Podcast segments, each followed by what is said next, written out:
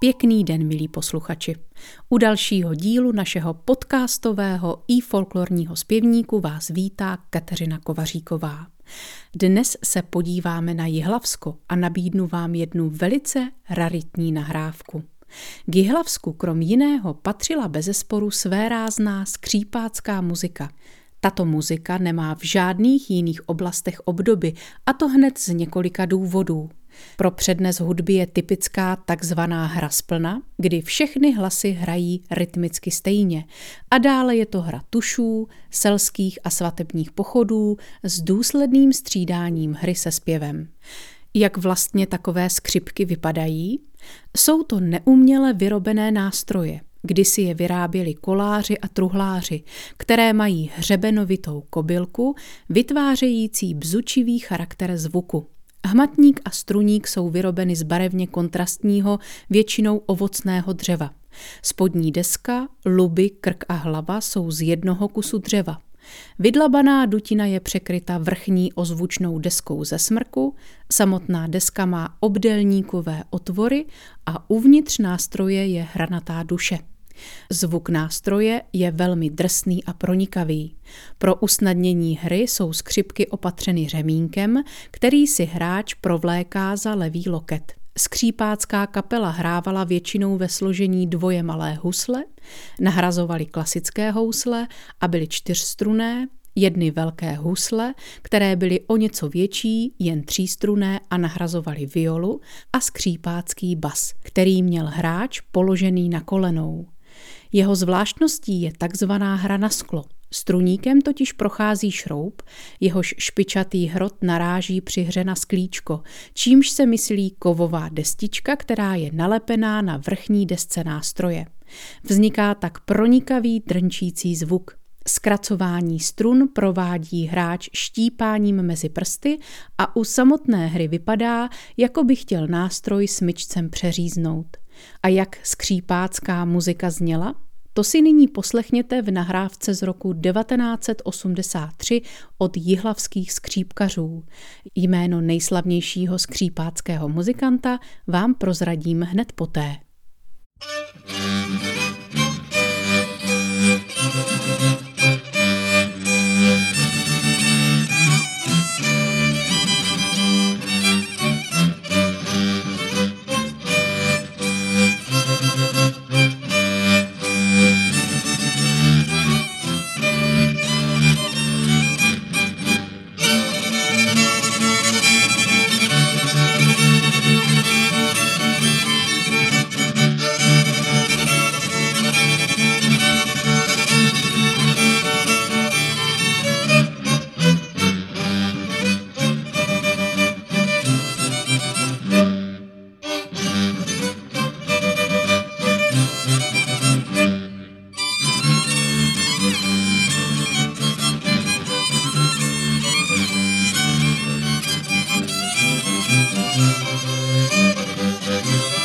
Música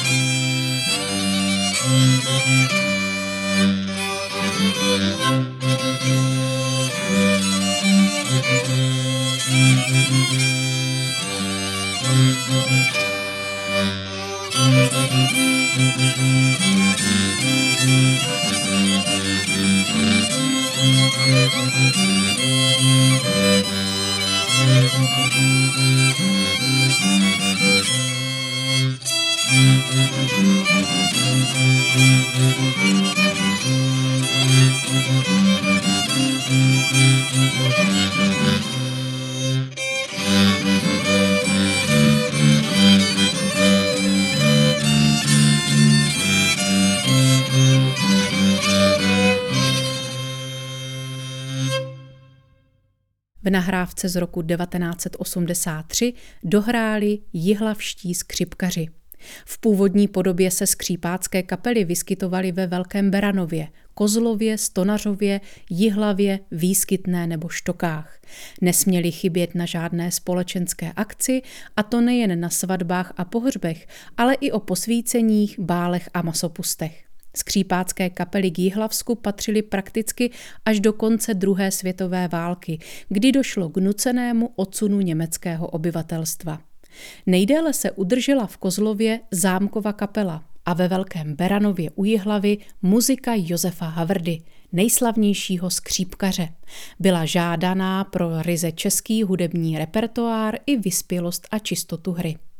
Na odkaz Josefa Havrdy navázal Míla Brtník starší, táta horáckého folkloru, který se učil technice hraní na skřipky i vše o tomto nástroji v Havrdově kapele a jejich tradici přenesl do horáckého souboru písní a tanců Vysočan v Jihlavě. Na něj navázal jeho syn Míla Brtník mladší v rámci folklorního souboru Pramínek. Tolik tedy dnešní díl našeho i folklorního zpěvníku. Pokud vás podcast zaujal, můžete si jej poslechnout spolu s jeho předchozími epizodami na našem webu www.ifolklor.cz. Nový díl vychází pravidelně každé úterý a pokud byste chtěli podpořit naši činnost, budeme velmi rádi. Naslyšenou příště se těší Kateřina Kovaříková.